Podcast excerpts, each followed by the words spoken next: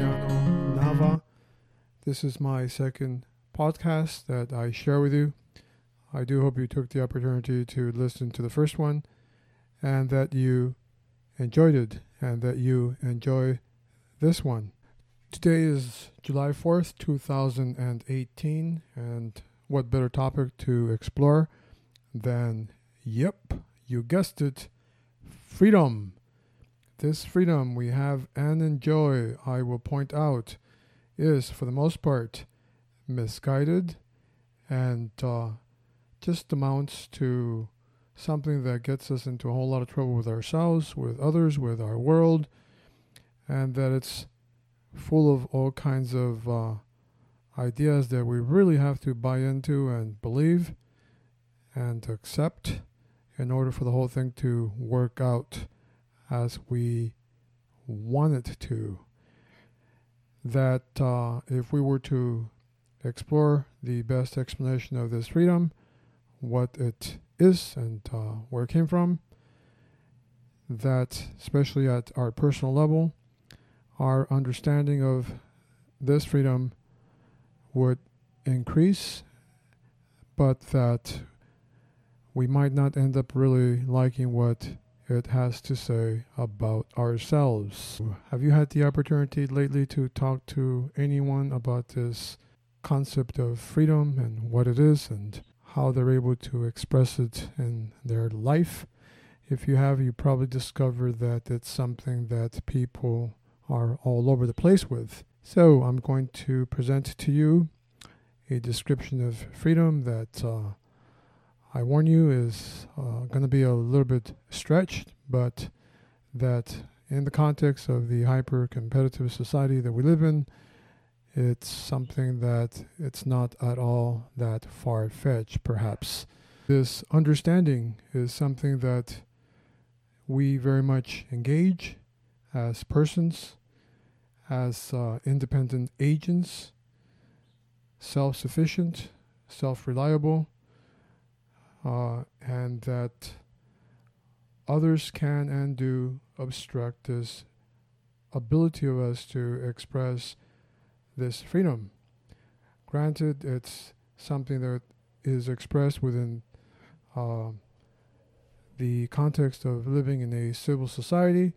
It's a limited kind of freedom due to the social contract that we have with one another that uh, makes possible us living together without killing each other, and that uh, we have granted a government sufficient powers to intervene in the behalf of uh, all of us so that we can behave like good little boys and girls and uh, we can pursue within this limited scope uh, all that stuff that will bring happiness and contentment to us in life. So, um, it's then a matter of uh, getting more power and control over our life so that we are in full control over the ability to express this freedom, free from others, and uh, the kind of stuff that can ruin it for us. When we get this, then we finally uh, will arrive at a place that uh, we understand as happiness. Like it or not, freedom is a commodity, a resource, and there's only so much of it for us to uh, to have and for others to have. So we need to obtain as much of it for ourselves as possible. Unfortunately, sometimes it will mean that others will have less freedom so that we have more sometimes it will also mean that others will have to toil and be under our power and control so that, so that uh, we can have uh, more of this freedom and uh, more of the ability to fully express it.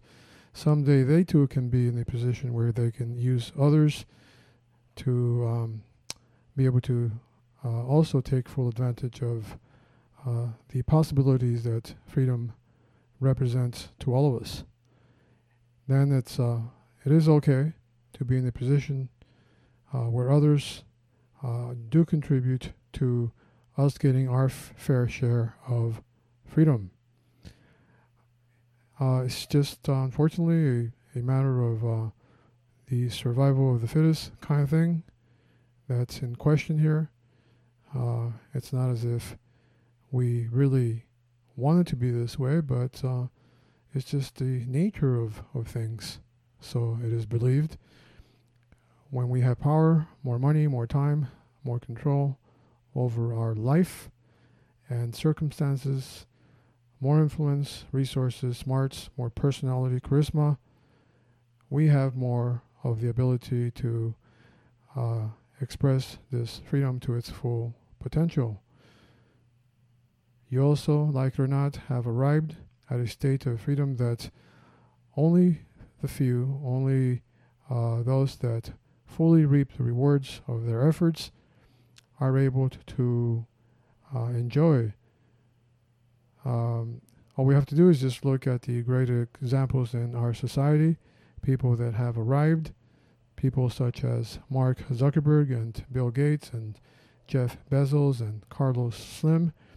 These are people that could pretty much do what they want to, when they want to, to whom they want to, uh, and uh, they are pretty much um,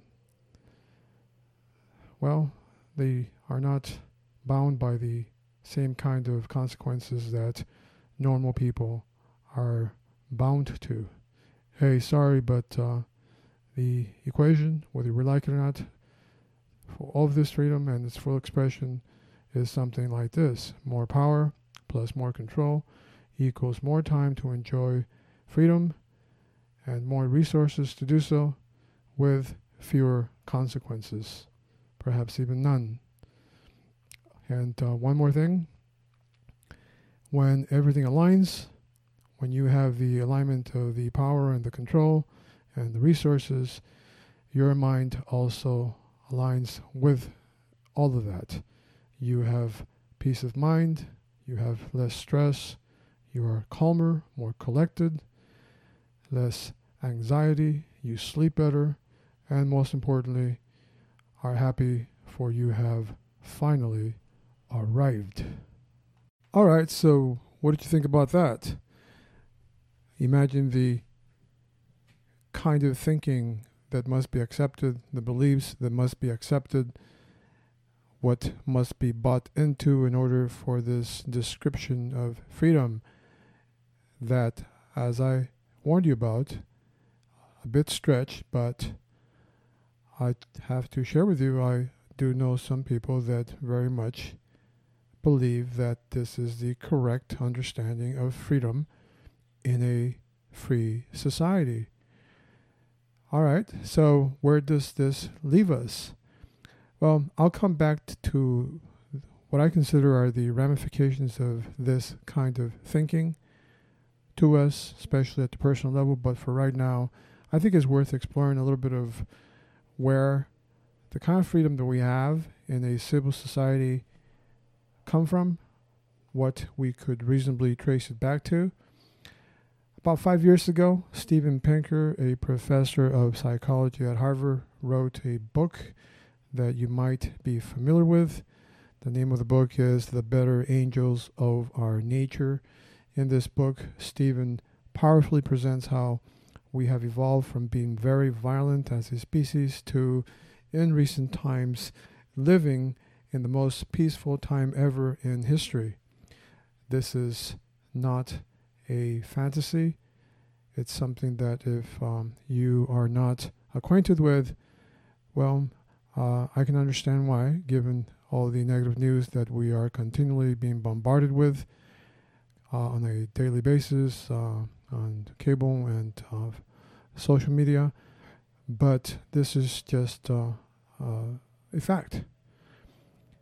A quote from this book that I liked a lot goes as follows quote, As one becomes aware of the decline in violence, the world begins to look different, the past seems less innocent, the present less sinister. Steven Pinker sp- explains why violence has been on a continuous decline for the past 5,000 years. To do so, he identifies three factors that, uh, among others, but I'll be focusing on these three factors, and especially the first one. The first factor that he points to is how it is that ideology over time has played a lesser and lesser role for us. The sway and power that ideology once represented to us, that uh, allowed us to uh, buy into beliefs that nowadays are practically almost uh, impossible to buy into, with the exception of a uh, few extremist and uh, perhaps orthodox groups that we could easily identify. So, uh, this sway over uh, the course of thousands of years has lessened tremendously. He goes on to say that it's just part of the nature of ideologies that no matter how well intended, no matter how uh, well meaning they are at the beginning, at some point they quickly deteriorate into horrific proponents of violence in order to protect the creed, the uh, canon, the key dogma that it uh, represents. We could easily point to in our recent history such examples as the Christian crusades that took place between the 11th and 15th centuries, the Spanish Inquisition, 20th century, we can point, point to the Nazi regime, uh, also communism under uh, Stalin in Russia, and in our present day and age, we could point to the jihadist movement within Islam, keeping in mind that it represents a fraction of the totality of the Islamic world, but nonetheless has caught our attention during the last uh, few decades. So, uh, it is of the nature of ideologies to create in groups and uh, out groups. It takes advantage of our need as a species to want to belong to a community, to be part of what others partake in, uh, and this fully exploits that vulnerability. vulnerability. Also, uh, when you have groups like that, we have they uh, have uh, uh, coagulated, right, within a particular ideology.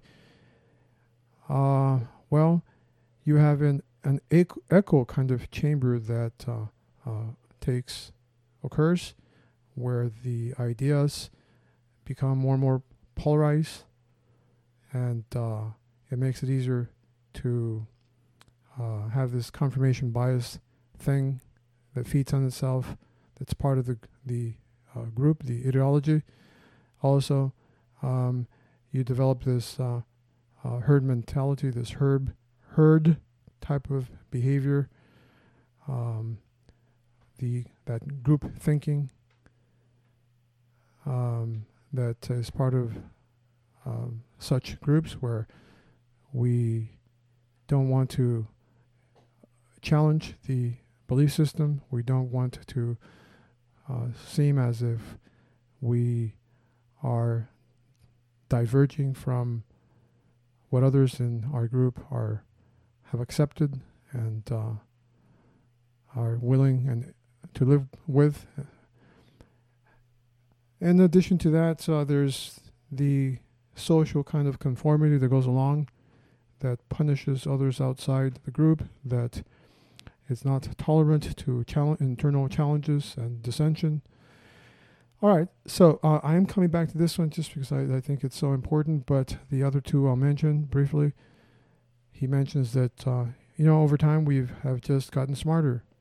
It's harder for us to be duped it's harder for us to buy into beliefs and uh, dogmas that uh, we can easily question with the information that's available to us, that we do have more information to us at our disposal where we could uh, uh easily, well, just not uh, accept blindly without question beliefs that uh, in the past were uh, all too easy for us to accept.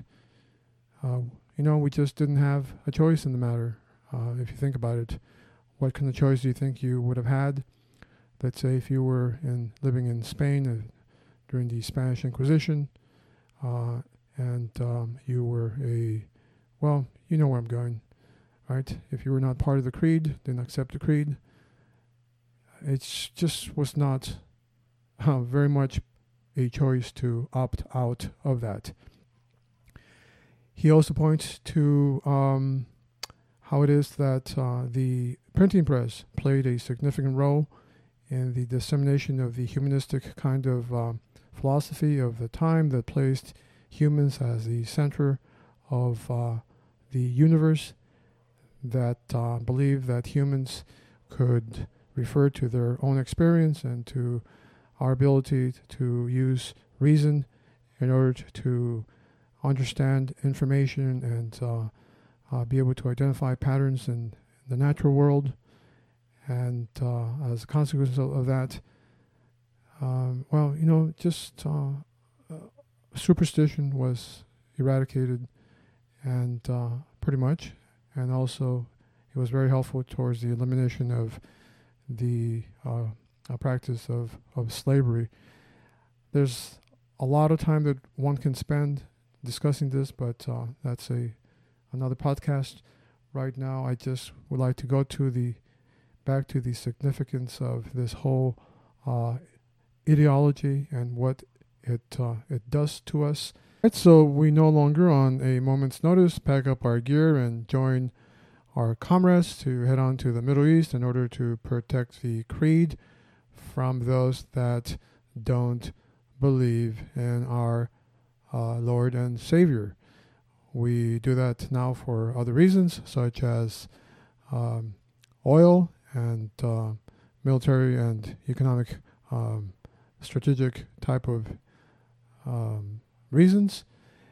We are not as easily swayed by stuff that is just hard to swallow, hard to digest, and uh, that is a good thing, right? But it really amounts to a type of uh, a limitation to the kind of freedom that before was easily uh, moved and manipulated, which allowed us as a species to be extremely cruel to one another. Now, as I mentioned, we act on other reasons. Uh, we act on other kinds of information that uh, persuade us to uh, create policy and to take action, but it's not any longer based on uh, the kind of gross uh, ideology that is very difficult to be convinced by. But nonetheless, though, there's something else right here that's pretty interesting. This whole expression of our freedom now, at a personal level, as being part and members of a civil society, now takes on a different expression, right?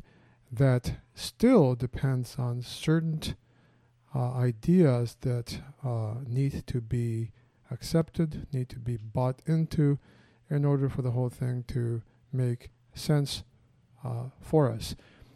I mentioned a long list of uh, somewhat exaggerated right, ideas that uh, some people and uh, our present day and age do have with respect to to freedom.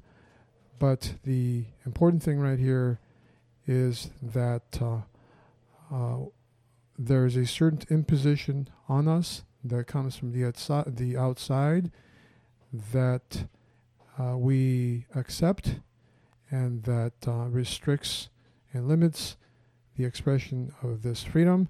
But nonetheless, this freedom still has plenty of um, of uh, a field to express itself, and that's what I'll be talking about now. Okay, so we have this external discipline that's imposed on us that we accept, and it restricts our desires, the expression of our wishes, and that's really what it amounts to, doesn't it? We have these rules and they are based on uh, this judicial system and democracy that we have. And basically, there's a list of you can't do's, right? You can't rape and maim your neighbor, take away his possessions and his wife, just simply for your uh, satisfaction. You can't do that. It's a big no no. Uh, all right, so we succumb to this uh, external discipline that uh, restricts what we do, what we're capable to do, even if we want to. And sometimes people do get out of control, and obviously they do things that are uh, break those rules. But what I wish to point here is that uh, we have this scope now, scope, where we uh, chase for the kind of pleasures, the kind of desires, the kind of wants that we are convinced will bring about satisfaction and happiness for us, fulfillment for us. And that's now a, the focus. Uh, it's uh, very much still guided by right the boundaries of the external discipline imposed upon us. Uh, but we have these objects of um, these goals that we very much wish to go after and do go after and spend most of our life seeking and uh, attempting to uh, bring within our sphere of influence and control. But this in itself depends on something being there present that has to be accepted. What am I'm, what I'm referring to is that uh, you have to believe that uh, there is a person here that is a an ind- independent uh, being that is able to uh, express free will and that is capable of, and it's the uh, beneficiary and the agent of uh, these objectives and the this wish list that it can, can, can express within the bounds of, of our society. Uh, and that is what we buy into and accept. I'd like to share with you that uh, both of these concepts are nothing short of an ideology, the same kind of ideology that Steven Pinker mentions, that in the past uh, took a, a large toll, toll, on us as a species that expressed itself uh, in mass by participating in uh, horrific acts of violence. But now, uh, this kind of uh, internal ideology now that is more at the scope of uh, our own experience, our own person, takes on a different form, and but the outcome of that is still one of uh, a kind of internal. Uh, I'm not going to call it violence, although I'm tempted to, but the expression of that or the outcome of that is that it amounts to and, and uh, it ends up expressing itself uh, with uh, much uh, unkindness towards ourselves, with uh, a lot of personal aggression towards itself, ourselves, that does become externalized onto others. That the outcome of that is a kind of violence towards ourselves, in that we become very goal oriented, we become very uh, much focused on what needs to be achieved, what needs to be obtained, uh, because after all, uh, right, that the accomplishment of that list of things that need to be gotten, need to be brought within our ability to enjoy, represents uh, happiness for this person that we identify with ourselves. Look, I'm not going to spend more time on this. I've spent more time on this than I thought I would.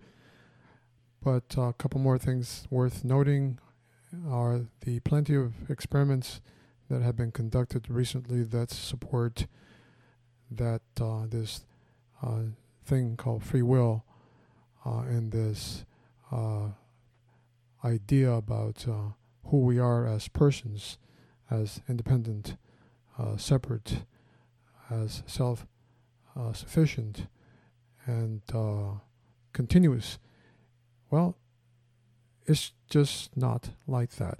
No, I am not saying here that you don't exist as a person that uh, it's not quite like that. It's more like uh, when it rains. When it rains, you have certain conditions that come into play, certain atmospheric conditions having to do with with humidity and with heat and with uh, moisture and uh, and then you have the creation of clouds that manifest because certain conditions are present that allow that manifestation to temporarily exist. And the outcome of that is that we have rain.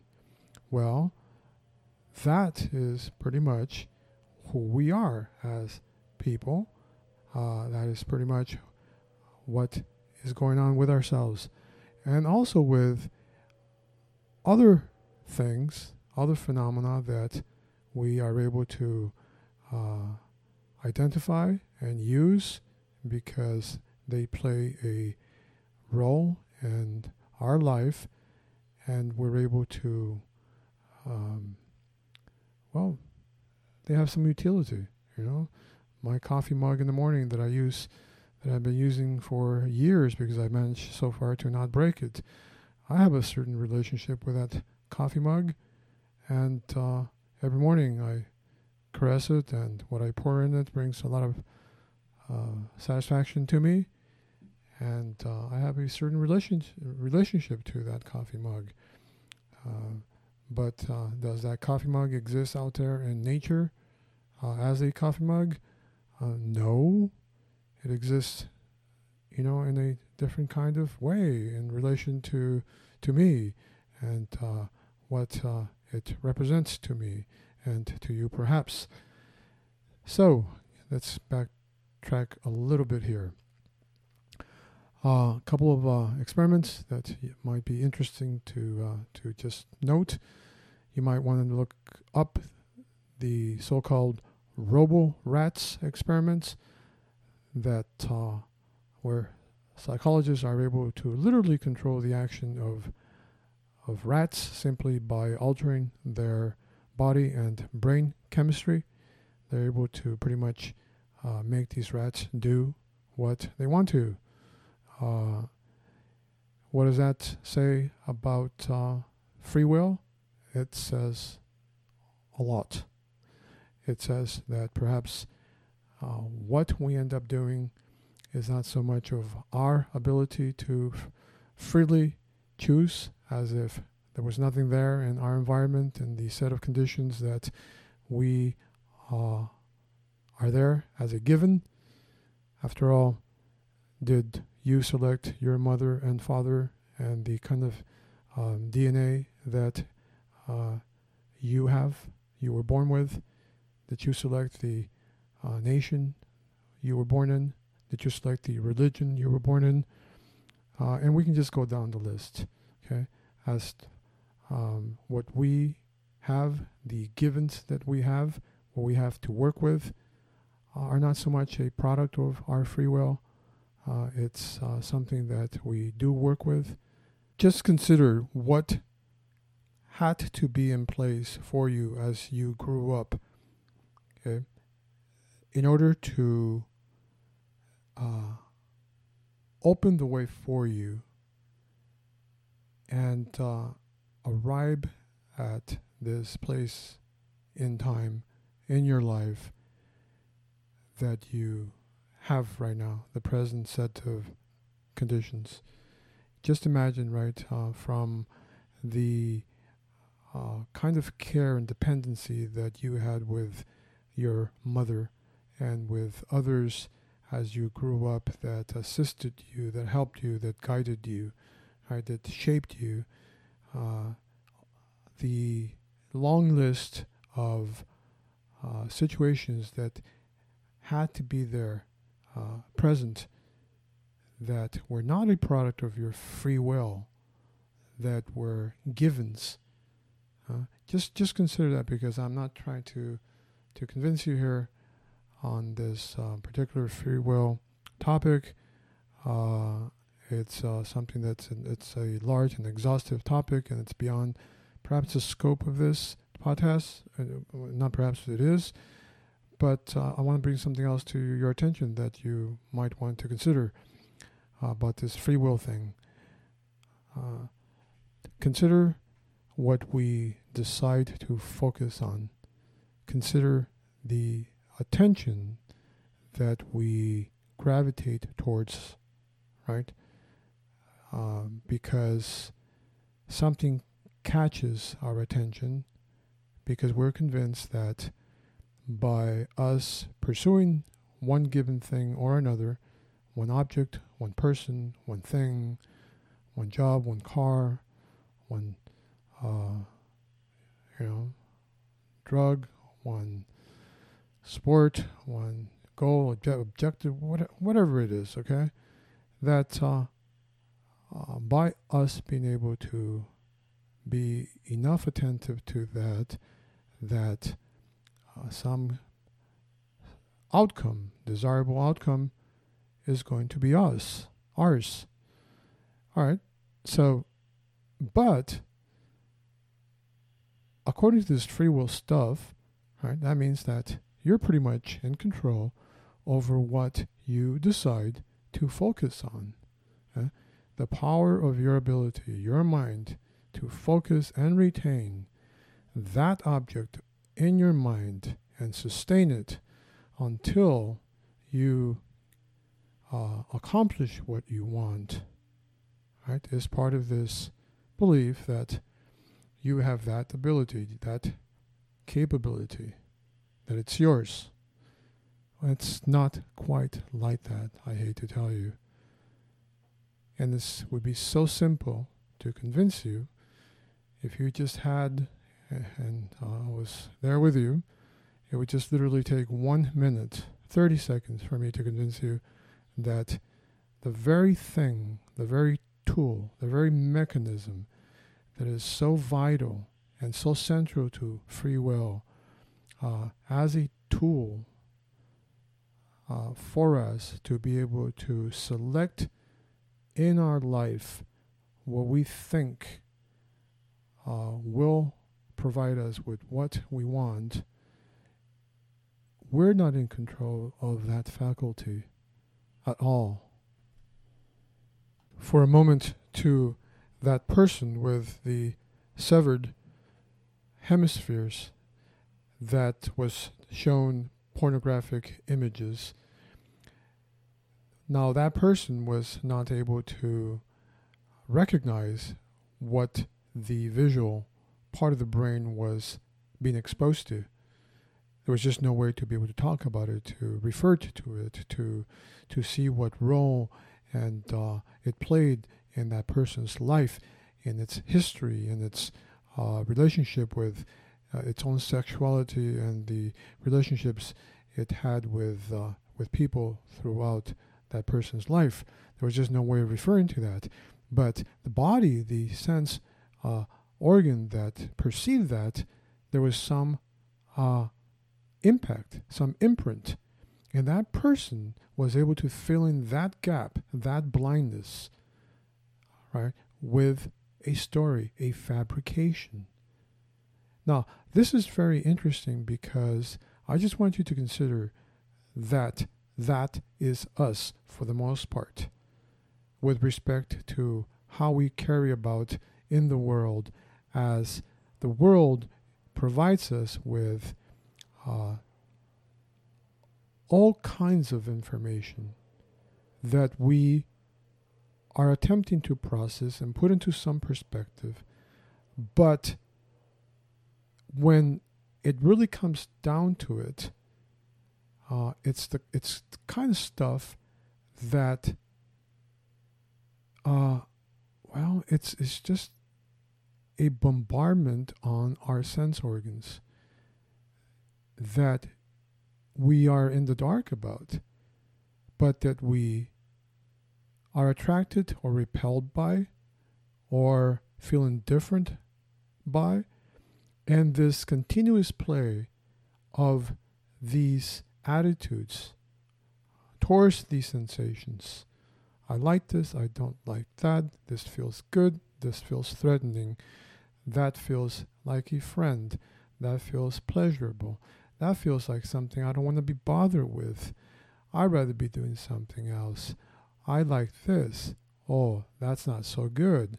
Oh, this is going to get me what I want. If I pursue this, I think I will be happy. But that's the kind of just story that we create for ourselves, that we convince ourselves about. We, it's it's we anticipate, we gravitate towards. Uh, and the interesting thing is that it's not even even something that we choose freely. It's just a response to to the stimulus in our environment that we become habituated to respond in a particular way. And all of a sudden, before you know it, we are down a particular direction, right? And we are chasing and pursuing something that we are convinced is going to bring to us a certain amount of a certain amount of satisfaction for us. Uh, well, at, at some point, that becomes exhausted. At some point, that runs out of fuel. And then uh, it's no longer as fulfilling for us as we uh, thought it was. It didn't last as long as we wanted to. The person left us for somebody else. The person got tired of us. Uh, the car got old and then broke down, and we need a new one. Our job is getting boring. It's no longer being fulfilling enough for us. And the list goes on. And then what do we do? Right? Well, something else attracts us, something else compels us. And then we're off and running in, in, in another direction. Right? And never are we addressing the nature of things, the nature of, of this pattern, the nature of, of these conditions that put us in such a situation to respond like that. But here's the problem looking at the nature of that kind of phenomenon requires something that a few minutes ago I mentioned we just don't currently possess, and that is the ability to remain with our attention on any given experience. Uh, we just don't have that kind of discipline. Why? Because the discipline that we have is, for the most part, exterior is something that is Im- Im- imposed upon us, and uh, we know the rules of the game, and we know how to navigate the game. But when it comes to our own personal experience, uh, we do not have the ability, the training, to be able to remain with any given experience long enough to see its transiency, its duration, its Im- impact on us. We're not able to rest with it enough. And why is this the case, you might ask yourself? Well, it's just a matter of something else is going to bombard us as soon as we attempt to settle with any particular object of our experience. Something else, because our senses are continually working, something else will, on a flicker, catch our attention, and uh, almost immediately we're going to develop some response to it, to that, which will amount to, okay, this is good, I like this, uh, this is comfortable, this is something that uh, I'm interested in, or no way, this is, uh, I, I want to avoid this. I want to destroy this. I want to push this away. Or, you know what? Uh, I don't give a damn about this. This is, uh, who cares? And that is really our experience, internally and externally. Internally, on, in addition to that, you have the, the history, the thinking, the memory that uh, is layered on top of these sensations, which uh, are either uh, pleasurable to us or we experience averse to or we uh, are indifferent to. And the wave after wave after wave of those sensations via our sense organs is overwhelming. And there's no discipline capable Uh, I'm talking right here with respect to the normal person, right? A person that has not really engaged in any mind training at all, right?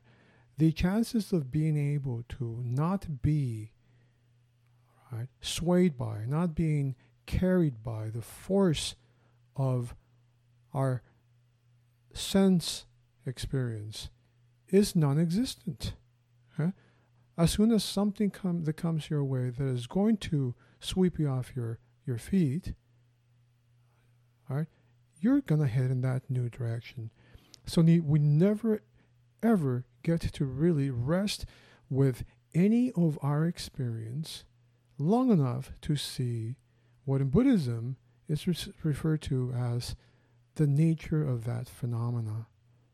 Uh, whenever, or, or, you know, the wisdom of uh, that experience that it reveals to us. So, what we do normally, uh, right, when we get in trouble in life, we fix things on the go, one thing at a time that uh, is, well, problematic to us and then we seek to get to the bottom of it. We, de- we seek to resolve it, and we go to therapy, and the therapist talks to us endlessly about how to unravel that particular situation, right? And then once we gain enough, uh, you know, uh, information about that, then we're able to free ourselves from it. And then uh, what do we do? Well, we take on a whole new task, right? A whole new engagement. And then that becomes exhausted it doesn't end up at some point, right, any longer bringing us any sense or joy or satisfaction to us. And then, right, we hit bottom, it becomes problematic. We develop all kinds of, of stories about it, uh, all kinds of scenarios about it, all kinds of what ifs about it. And then we, what do we do? We go back to the therapist again and try to unravel it again. Well, isn't there another option here? Isn't there something else that we can do? Yes, there is. There is something else we can do. Well, it turns out that there is something that we can do, and that it's connected with what Steven Pinker pointed to with regards to the impact of ideology that it has, not just at the broad level, but at the personal level. Now, he doesn't make this personal connection. This is my uh, twist on on it uh, for the purposes of this podcast, for the interest of this podcast. I thought there was uh, an interesting and worthwhile connection that could be made here. So, this impact concerning ideology at the personal level, right? It's uh, this view that we have about ourselves, who we are, uh, that uh, this uh, is equivalent to a belief. It's a, an ideology, a personal ideology about ourselves that uh, warps the freedom that we can express. And it warps it because it's undisciplined. And anything that is undisciplined, well, it's just going to be all over the place. It's not going to have a direction. So here's where the view becomes very important. The understanding becomes very important because this is what provides the uh, direction. And by direction here, I'm referring to the direction of this uh, superior type of freedom if I could say that. After all, the topic of this podcast is freedom, and that the, this kind of freedom takes into consideration certain things about ourselves that Pinker indirectly points to, having to do with ideology. That we have this sense of permanence about our own personhood that just does not connect with reality. Uh, there's, I think you know that there is nothing permanent, nothing lasting, nothing continuous about this thing that we identify ourselves with, that is something that is continually shifting, ch- changing, that uh, because we lack the kind of freedom that should be exercised, our experience is all over the place. And there's no ability on our, on our part to, to uh, balance the whole range of our experience in a way that uh, leaves us with any sense of satisfaction, with any sense of um, being able to to rest, and uh, well, that needs to to be addressed, and uh, that when we consider that uh, our view of ourselves is not as permanent and solid and continuous as we like to believe, that we're left uh, in this kind of territory that could be, well, a bit unsettling, but that uh, that can be uh, something that is very much workable for us with uh, the right kind of training. Now, look, I, am really not tr- trying to sell you here on on you know Buddhism, uh, so that you can buy into, and then now you have this new belief system that you're going to accommodate. Well, that would just be another aspect of the danger that Sp- Steven Pinker points to. Uh, he says, "Hey, ideology, period, is of a concern to us as a species. It has placed us in situations that are not good for us. We have caused lots of harm to ourselves as a result of buying into dogmas and beliefs that don't align with the information that the world provides us. And that when we have better explanations, then we when we consider better explanations, that there is a reduction in the belief in these type of ideologies. Well, here is a kind of ideology, right, that I'm making a connection with, having to do with how we view ourselves, and that that can be relaxed. And I'd like to share with you that when we begin to engage this, engage in this kind of relaxation with our own experience, something that the practice of meditation makes available to us, then we begin to consider less the ideology that we have towards ourselves and towards the world, and we begin to connect more with our own experience. And by that, you know, experience is a well, what does that mean, experience? you know, how does that play out? By that, uh, I mean that it's really more of a matter of connecting with, feeling, relaxing into our own uh, sense of of body of uh, this is what is coming up and uh, this is what uh, it uh, feels like and uh, what I'm sensing and let's take a good steady look at that to see what it does when I'm able to keep my attention with that long enough to see it shift. And when we when we learn to to do that, we really begin to feel more uh, connected with our own uh, heart, with our own soft quality about us, our own sense of vulnerability, our own sense of uh, openness. Uh, there might even be a quality of uh, uncertainty, right? Of, of even perhaps um, a little panicky uh, kind of thing that should be explored, and we could explore that. But uh, this is very much being able to rex, rest with, connect with uh, what is well, very soft, vulnerable territory for us.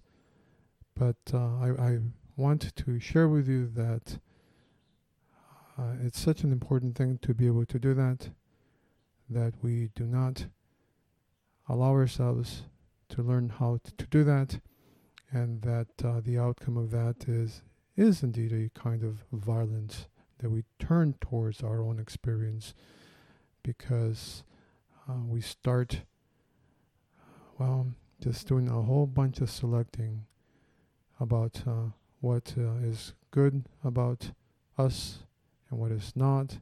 And we start focusing in this hyper competitive uh, society that we live in uh, on goals and uh, uh, that we think and experiences that we think are going to improve our situation fundamentally.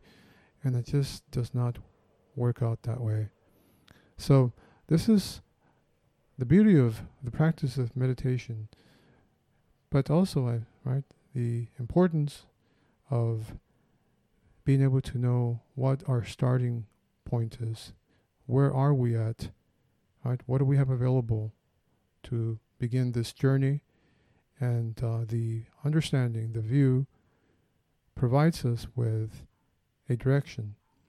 Um, so I'd like to talk to you more about this, much more about this in future podcasts. For now, I think I've gone way beyond the time I thought I was going to dedicate to this podcast. And I want to thank you for your patience. I know I was all over the place, but hey, uh, keep in mind this is my second podcast only.